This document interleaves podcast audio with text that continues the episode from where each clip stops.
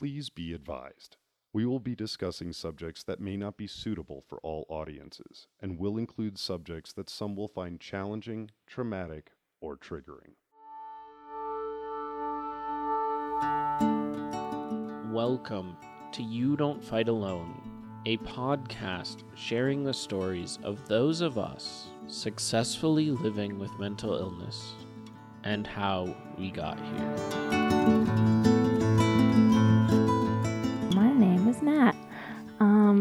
Diagnosed with uh, social anxiety and um, the kind of depression that never goes away.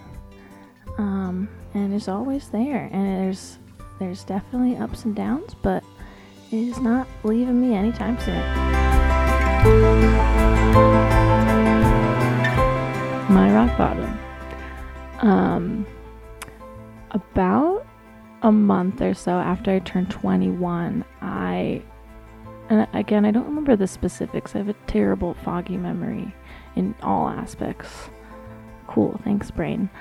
Um, but I had gotten into a really bad fight with my mom, and I drank a half a handle of blueberry vodka, um, which is like frustrating because I really love blueberries, and I don't really love blueberry vodka at this point. Um, oh, and a bottle of red wine. So you know, just hitting all those notes, right?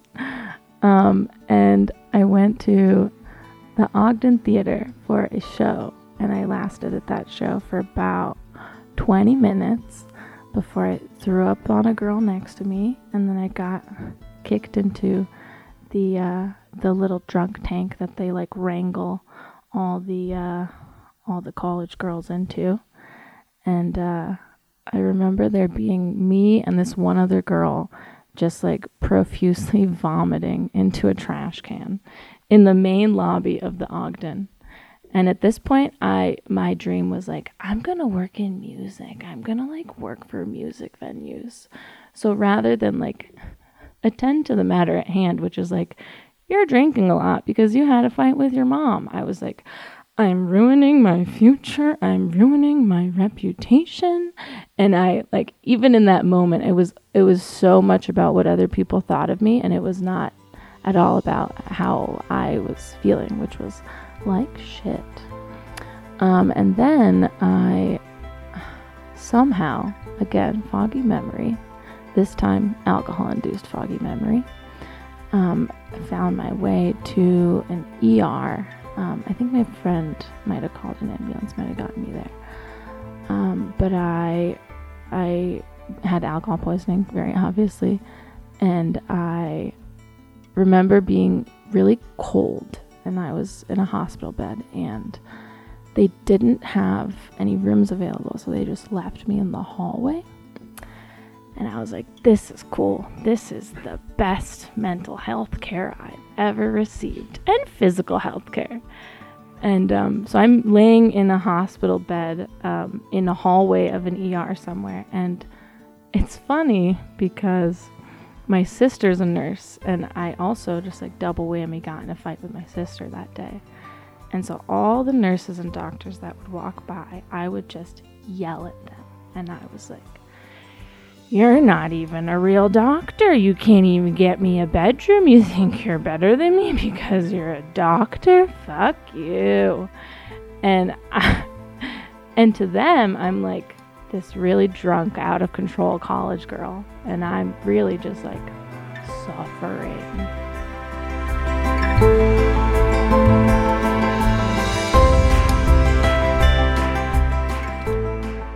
Grew up in a really religious family, so a lot of a lot of the the mechanisms for curing yourself is like just pray about it or maybe like try harder. Um, so I know, right? Uh, so I, when I was 19, I moved to Denver and I had a terrible year of transitioning and like faltering and trying to be an adult. And then I started seeing a therapist. I, um, I have a really weird education background. So I, I was homeschooled from kindergarten till eighth grade, and then I went to school for eighth, ninth, and tenth grade, and I dropped out of high school after like a really bad uh, panic attack, and I lived at home for two more years. And then when I turned 19, I was like, I gotta get the fuck out of here.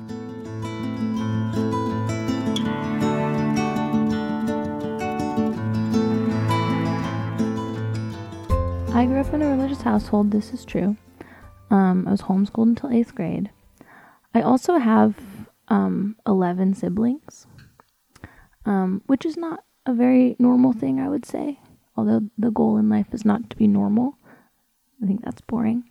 Um, but in that way, um, I blame my parents for not paying attention, but I understand the reality of like, I don't think anyone should have 12 kids. I mean, that feels like a shitty thing to say because I'm the seventh. And so I'm like, I'm not saying that I wish I wasn't born, which like sometimes I am saying that. But I'm also not saying that I wish that my 8th, ninth, 10th, 11th and 12th siblings were born because that would be a horrible thing to say. Um but I do think that there is there is a limited amount of attention that one person and I would refer to my mom specifically because my dad was the money maker and he worked full time over full time 60 hours a week. I don't I don't remember like much of him being there. But for my mom that's just like overwhelming. That's that's too much attention to give to it's like it's hard enough to be a mother of one kid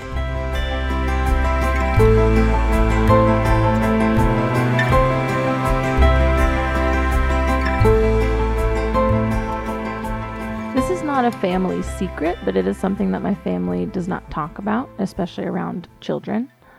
Um, but my granddad killed himself um, before I was born, and I didn't. I didn't learn about that till I was like 14, 15. And I wish that I had known. Um, I don't know I don't know what the right age to tell someone something like that is, though. I had a conversation with my older sister recently, and I have, I have a span of sisters that I have a sister that's 12 years older than me and a sister that is 14 years younger than me. So it's a, it's a, like a, it's crazy because we all grew up in the same family, but we didn't at the same time. We all we grew up in in different times in my parents' lives. Um, and I, I, had this conversation with my older sister recently, who is she's what 36 now, and she she just like two years ago uh, got diagnosed with um, adult ADD, and that was after like years of just her being like something's up, something's up. I don't know, something's up. I can't focus. I can't do anything. Um, and She's great. But she said about my granddad, um, she said that when she was a kid, and she didn't specifically tell me like when she found out, because I remember being 14 or 15 when I found out. Um, but the, when she was a kid, someone had told her that our granddad killed himself because he was so sad. And the sadness is the thing that killed him. When my sister was younger, someone had told her that my granddad killed himself. No, they didn't say he killed himself. He said, Grandpa Sal died because he was too sad. And the phrasing on that is really, really awful.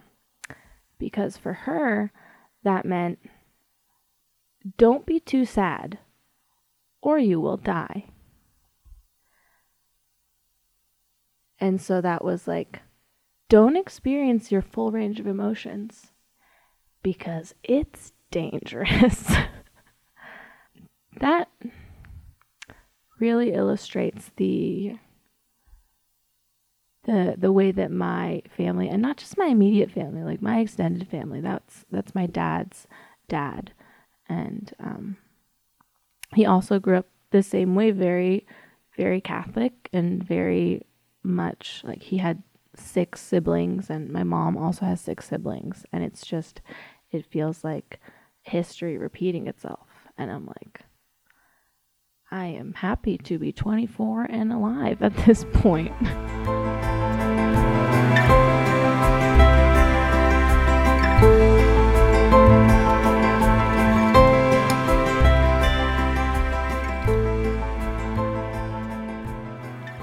Well, my first year in Denver, I I I think like a lot of people, I was under the impression that a a change of location was going to mean like everything is solved. Like, oh, living at my parents' house and being in this like really, really confined mind space is what's making me depressed. So I was like, I'm just going to move to Denver and everything is going to be awesome.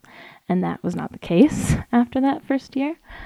Um, I think I don't remember specifically. I don't think there was a specific event that like triggered me being like, I need to go see a therapist. It was just like a slow build that was like, dear God, I can't handle this anymore.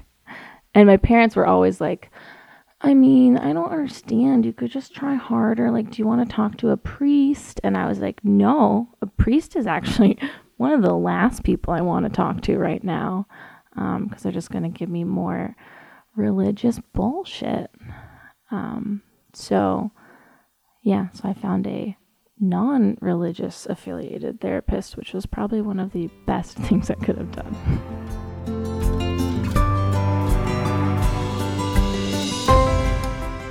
In the beginning, I went to therapy once a week, once a week, every week, and that lasted for about a year. And then I got to a point where I was like, the government's paying for this, so good for them. Um, but I was like, I don't have the time. And when I think about it, it's hilarious that I'm like, I just don't have time for therapy. Like, I'm so stressed. I don't have time for therapy. it's stupid. Um, but yes, I would go, I would go weekly and then I would go bi weekly. And, and then for a while, I would skip like three, four months at a time. And those are obviously the, the periods where I would kind of sink back into just like really, really unhelpful thinking. Um, and so in a way that in a way that medication doesn't medication doesn't talk to me. Um, it just rewires what is already in my head. Um, therapy is a way for me to um, to have someone say things to me that make sense, but I'm not willing to say them to myself.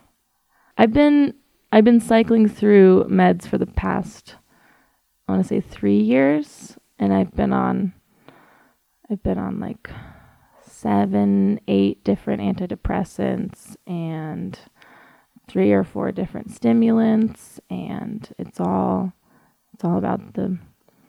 I'm not a doctor, very obviously, but it's all about the the balance of the three: the dopamine, serotonin, and norepinephrine, and I am lacking in all those. So it's uh it's a wild ride. Uh, still haven't figured it out yet, but I have a really, really good psychiatrist. Um, and I'm lucky in that way because I think it takes people a long time to find someone that they can really like, they can actually trust. Um, and I really trust him. And he trusts me too because if you're prescribing someone stimulants, you got to make sure they're not going to go off the rails with that, especially if they have a family history of addiction. you can have a med that uh, I was on a really good medication for a while, and then I stopped being able to enjoy sex, and I was like, "Oh, do do I want to come or do I want to die? Who knows?" and the thing is, if I can't come, maybe I do want to die. so I like that was a that was a cool six month period where I was like, I am so like energized and happy and fulfilled, but I there's one facet of my life that is not working. And I don't think people give enough weight to that. They're just like, get over it. Get over it. You're not allowed to enjoy your sex life anymore. And I'm like, well, that's bullshit. So we're going to keep looking. We're going to keep looking for something that fucking works. And also, uh, a lot of antidepressants just make me more anxious.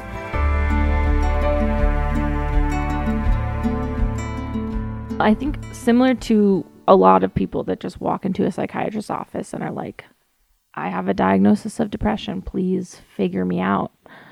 Um, I started off on a lot of SSRIs, um, and then I transitioned to more SNRIs, which, if I'm not mistaken, is norepinephrine based.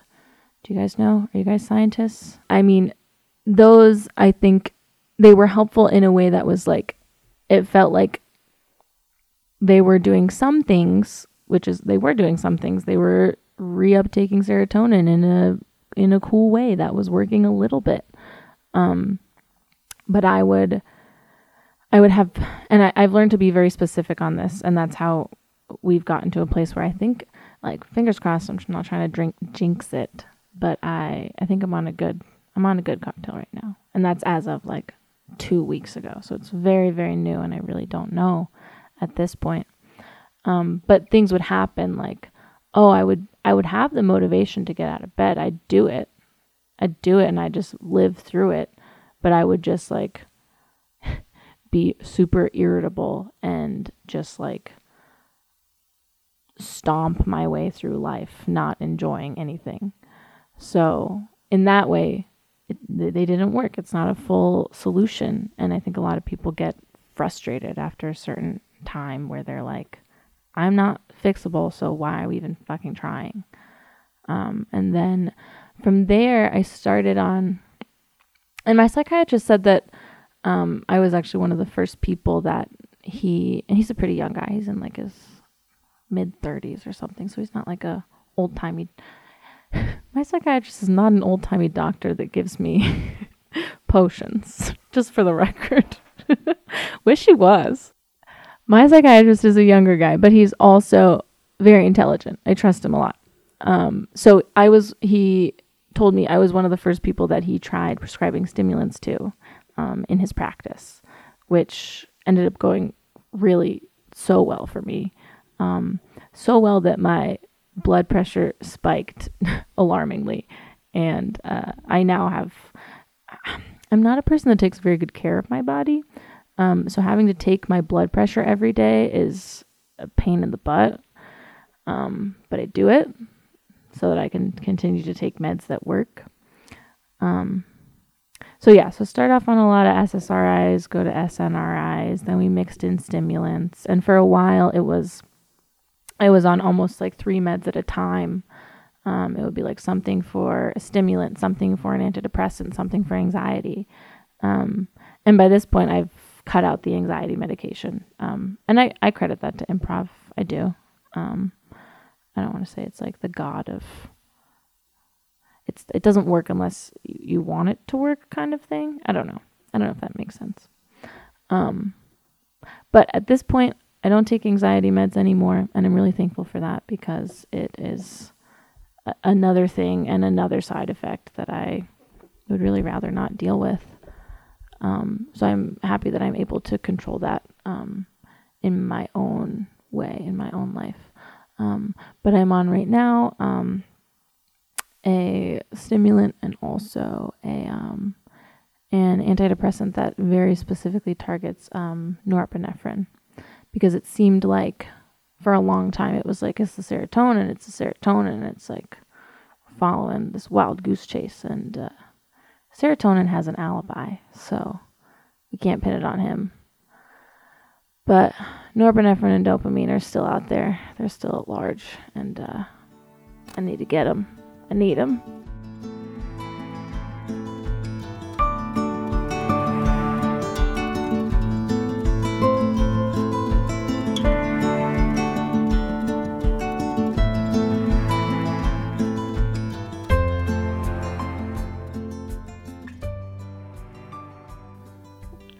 When I started improv, two years ago in 2017.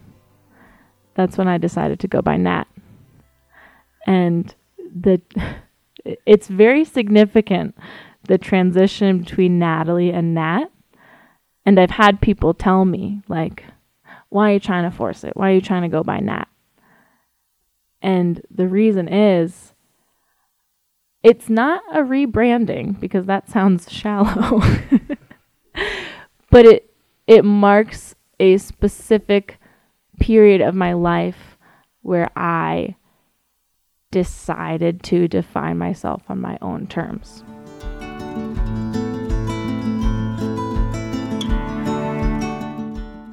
so we had a scene, and it was about how your therapist is is not your friend. Like, don't expect your therapist to be your friend because then they're not a good therapist if they're just patting your ego and telling you like you're doing great. Um, fire that person if that is your therapist and go find someone who's going to be a little harder on you. Um, but what he said was, um, I had a line, my character had a line that was like, You're my therapist, but you're being really critical right now. And Sean goes, uh, I'm not your friend. I have been clear this whole time that I'm not supposed to be your friend. I am a mirror that you hold up to yourself because you're a faulty narrator of your own story. And he said that line, and I'm on stage, and I was just like, um, okay.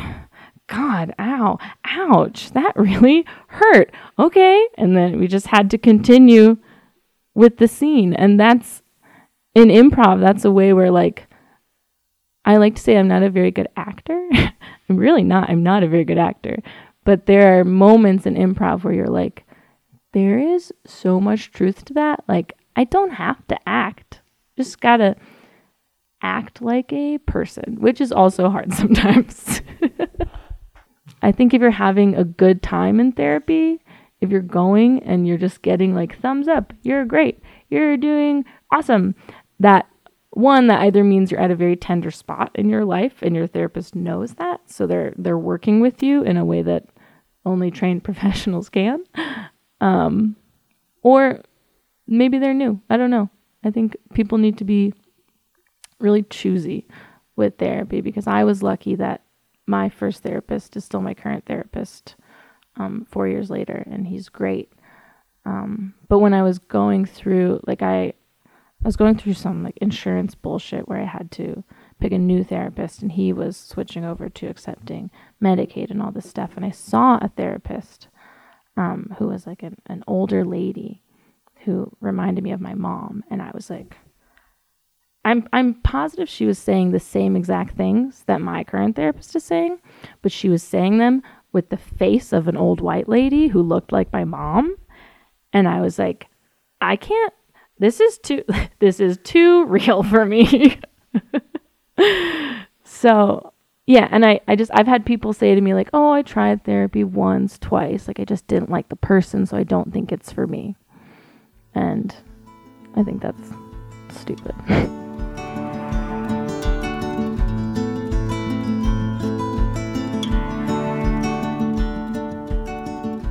I, I had someone say to me recently, and it was around the time of one of my shows, but he was like, Oh, isn't it funny how like everyone's depressed?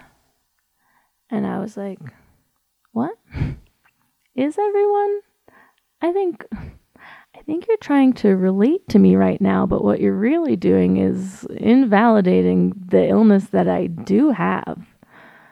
Um so yeah, it's it's frustrating operating on like a, a slower pace than everyone else. It feels like sometimes, and I that's something I've talked about in therapy a lot is being having a lot of um, I don't know what the right word is. Probably shame. Having a lot of shame over the fact that like I never finished college.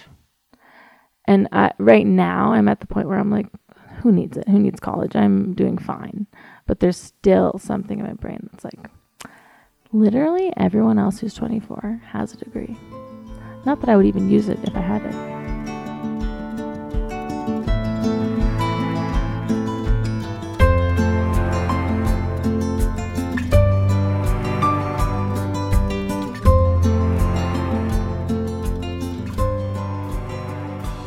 Day to day, the anxiety wise comes through in a really um, a very like self-critical way. So it's it's hard to walk through the day with a, a voice in your head that's like, you're not doing good enough. Um, and that's definitely something people don't see when you're talking about um, like an invisible illness is like you look so confident like i'm like do i god i'm fooling you and me that is cool i'm killing it Um, and it's been even funnier being in kind of a in a public view where people are like, damn, that girl's so confident. She's crushing it. And I'm like, cool. Everyone's fooled. so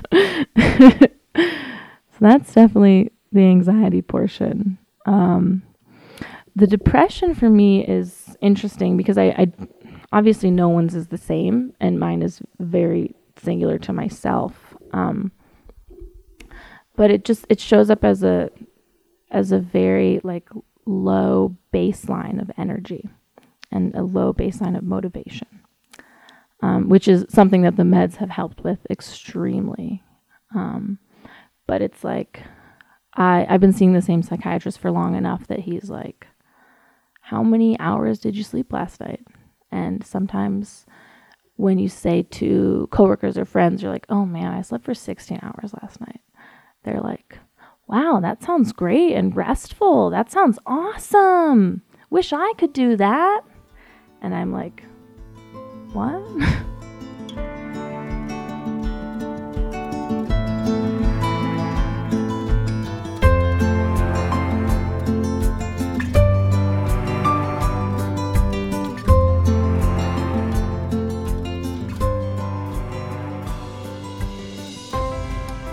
think that's one of the things for for me in terms of therapy is like it's really just someone saying things to you that you already know. There's somewhere in your brain you know it. And it's it's nice to have an outside person just say to you like, "Hey." One time my therapist goes to me. I spent like half an hour complaining about my mom and he was like, "You know your mom's an asshole, right?" And I was like, no, she's a what? She's a great lady. What do you mean? And I'd like to change my answer. That's my breakthrough moment. when I realized my mom was an asshole.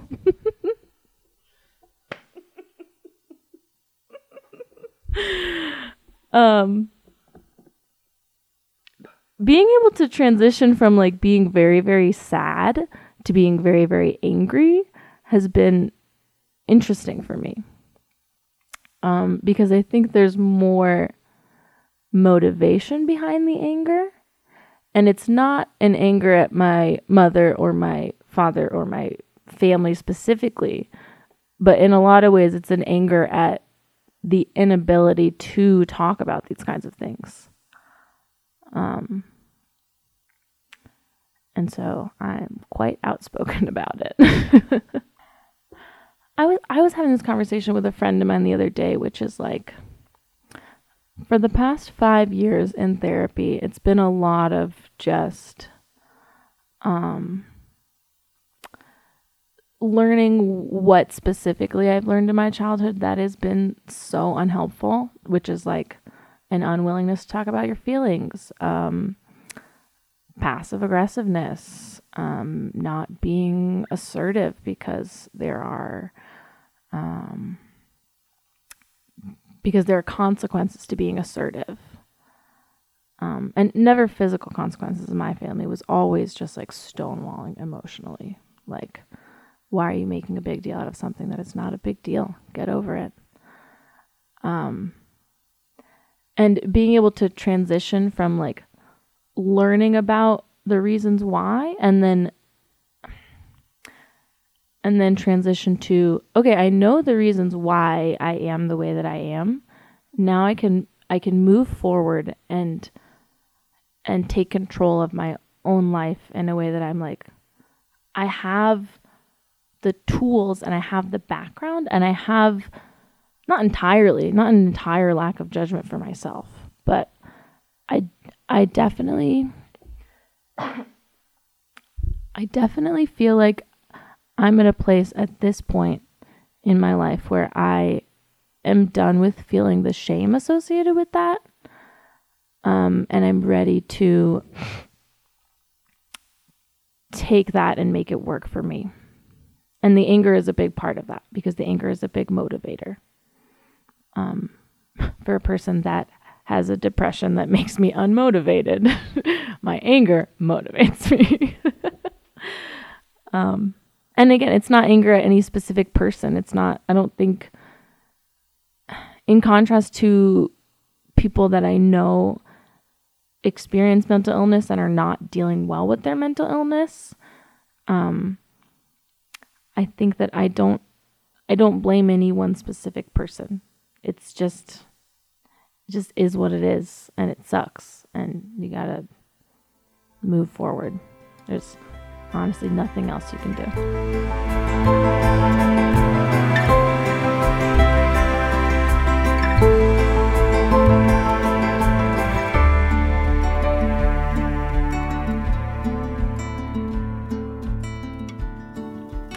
I would not sugarcoat it. I I wouldn't say some bullshit like everything is going to be fine.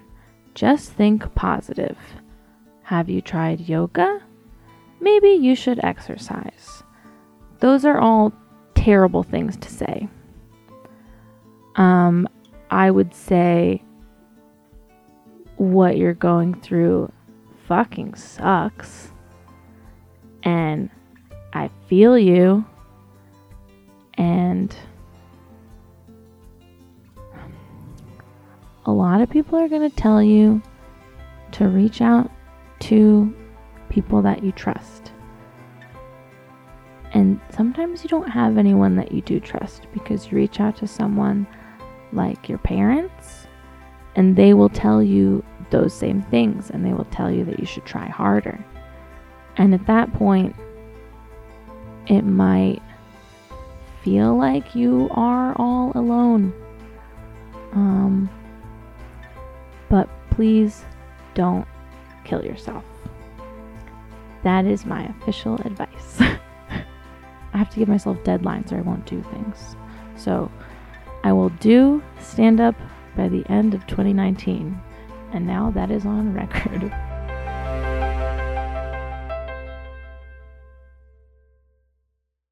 For more information and to donate, please visit youdon'tfightalone.org. You Don't Fight Alone is sponsored in part by Mentally Chill, an improv team talking about mental illness and how it's so hard but no one likes to bother anyone about it. Be prepared to be bothered. Find them on facebook.com slash mentallychillimprov, Instagram at mentallychillimprov, and at Voodoo Comedy beginning this September. The You Don't Fight Alone podcast is a production of You Don't Fight Alone Incorporated, produced and engineered by James Fisher and Keaton Lycum. The information presented by You Don't Fight Alone is not intended as medical advice. If you have mental health questions, please talk to a mental health professional.